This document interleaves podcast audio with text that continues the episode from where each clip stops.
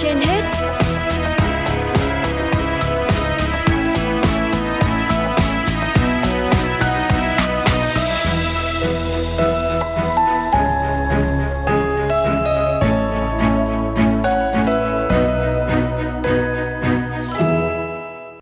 Lê Thông và Thu Thảo xin được kính chào quý vị và các bạn đang nghe chương trình Sức khỏe trên hết của Đài Phát thanh Truyền hình Hà Nội. Thưa quý vị và các bạn, bệnh sốt xuất huyết Dengue là bệnh truyền nhiễm cấp tính do mũi truyền và có thể gây thành dịch.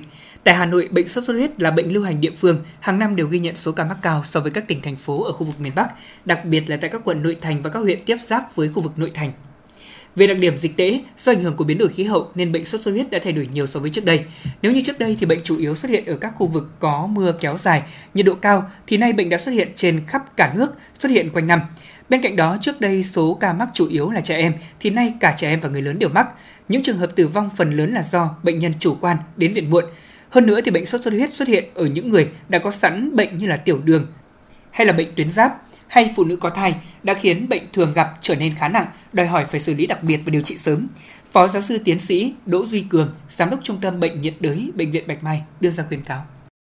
Người phụ nữ mang thai thì cũng cần phải được ừ, theo dõi chặt chẽ và được dùng thuốc hạ sốt uh, theo hướng dẫn nhưng mà cũng dùng các cái biện pháp ờ, hạ sốt Ờ, bằng các biện pháp vật lý như là chườm mát rồi thì dùng cái cỏ nhọn nồi hay nước rau má, bông má đề và lấy nước uống thì cũng là những cái biện pháp làm thanh nhiệt và à, để hạn chế cái việc dùng ờ, thuốc hạ sốt ờ, nhiều và sẽ gây ảnh hưởng đến gan. Bộ Y tế vừa đưa ra cảnh báo dịch sốt xuất huyết vào mùa.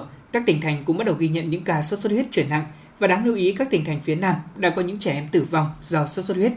Có thể thấy là dịch Covid-19 đã giảm sâu, bây giờ là lúc chúng ta cần dành sự quan tâm cho cả dịch bệnh cũ và dịch bệnh mới nổi. Tuy nhiên thì có một điều đáng ngại, đó là nhiều khi phụ huynh lại nhầm lẫn giữa triệu chứng của bệnh COVID-19 với triệu chứng của sốt xuất huyết, sốt siêu vi và một số căn bệnh truyền nhiễm khác. Tiến sĩ bác sĩ Đỗ Thiện Hải, Phó Giám đốc Trung tâm Bệnh nhiệt đới Bệnh viện Nhi Trung ương cho biết. Một số bệnh nó hoàn toàn có thể nhầm lẫn với nhau, đặc biệt là những cái bệnh uh, do một số loại virus gây nên. Ví dụ như sốt xuất huyết và Covid và cúm thì mỗi bệnh đó có một cái cách điều trị và theo dõi khác nhau. Nhưng mà trên thực tế thì nếu có những cái cảnh báo sớm thì các bác sĩ hoàn toàn là uh, có thể nhận ra được. Và cái việc theo dõi điều trị thì đặc thù mỗi bệnh nó sẽ khác nhau. Nếu không thì uh, đến lúc mà xuất hiện những cái triệu chứng nặng chúng ta mới phát hiện ra thì lúc đó điều trị nó sẽ rất khó khăn. Khi mà khám điều trị bệnh nhân đặc biệt là các bác sĩ ngồi phòng khám thì chỉ cần mình lưu ý thôi thì sẽ có được những cái dấu hiệu mà uh, có thể phân biệt sớm được. Ví dụ như Ờ, nếu mà à, khi em bé đến khám thì có một số triệu chứng giống nhau. Ví dụ như sốt thì là cả mấy cái bệnh nhiễm virus thì đều có triệu chứng sốt cả. Nhưng mà ờ, thông thường bây giờ các bác sĩ đã có thói quen hỏi là trong gia đình có ai mắc covid hay không hay là ở trong lớp học thì cái đó nó sẽ định hướng được đến cho chúng ta kiểm tra xét nghiệm xem có phải là trẻ mắc covid hay không. Kèm theo một số triệu chứng trên lâm sàng nữa. Ví dụ như trẻ mắc covid thì thường là có triệu chứng sốt có đau họng có mệt mỏi. Còn với những em bé mà sốt đột ngột có thể sáng vẫn đi học nhưng mà đến trưa thì sốt sốt cao và uh, đau cơ đau khớp. Và ở cái khu vực đó có những người mắc sốt xuất huyết thì chúng ta phải định hướng đến rằng đây có phải là một em bé sốt xuất huyết hay không. Và ở hiện tại bây giờ thì cái À, tỷ lệ mà trẻ mắc sốt xuất huyết trong số những cái trẻ mà có triệu chứng sốt đến khám thì bây giờ không nhiều chỉ vào khoảng 1-2% thôi nếu các bác sĩ mà sàng lọc kỹ thì hoàn toàn có thể nhận biết được Bên cạnh đó, người dân cần nhận biết các dấu hiệu sớm của bệnh để có hướng điều trị kịp thời. Khi bị sốt xuất huyết, bệnh nhân sẽ bị sốt cao kèm theo triệu chứng đau nhức cơ thể, chán ăn. Sốt kéo dài từ 2 đến 5 ngày, sau đó xuất hiện các nốt phát ban, chảy máu chân răng. Nếu bệnh nặng thì có thể dẫn đến chân tay lạnh, đau bụng, trụy mạch, vã mồ hôi, có biểu hiện xuất huyết nội tạng.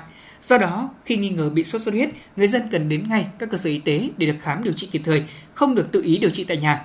Khi đã được chẩn đoán mắc sốt xuất huyết nhưng không phải nhập viện, bệnh nhân cần tuyệt đối tuân thủ các khuyến cáo trong việc điều trị sốt xuất huyết tại nhà. Tiến sĩ bác sĩ Đỗ Thiện Hải nói thêm. Phát hiện sớm một số bệnh thì khi mà có dấu hiệu bất thường uh, so với cái ngày hôm trước đấy, đặc biệt là cả với các bệnh nhiễm trùng thì biểu hiện sốt thường là cái triệu chứng đầu tiên. Thì chúng ta sẽ uh, nên cho trẻ đến khám ở các cái cơ sở y tế để vấn đề thứ để cái thứ nhất là uh, các bác sĩ khám có thể phát hiện sớm được bệnh nào đó. Cái thứ hai nữa là trong vòng 2-3 ngày đầu thì một số các cái bệnh nhiễm virus chúng ta cũng khó có thể phân biệt được với nhau. Nhưng mà chúng ta có Ờ, được ờ, đi khám sẽ được tư vấn các cái phương pháp chăm sóc hoặc là các điều trị triệu chứng. Tôi nói ví dụ như triệu chứng sốt chẳng hạn. Mặc dù rằng không đặc hiệu của bệnh nào, nhưng nếu chúng ta xử lý không tốt sẽ có một số cái biến chứng rất nguy hiểm, ví dụ như sốt cao. Ờ, mà sốt cao mà chúng ta không hạ nhiệt độ, không theo dõi tốt cho em bé thì có thể gây ra tình trạng co giật. Thì đấy là một trong những cái biến chứng mà khá là nguy hiểm, đặc biệt là ở trẻ nhỏ. Sở Y tế Hà Nội cũng đã đề nghị tất cả các cấp chính quyền cần tăng cường công tác truyền thông đến người dân, hướng dẫn người dân về công tác tổng vệ sinh hàng tuần để diệt bọ gậy, áp dụng công tác phòng chống sốt xuất huyết với cá nhân.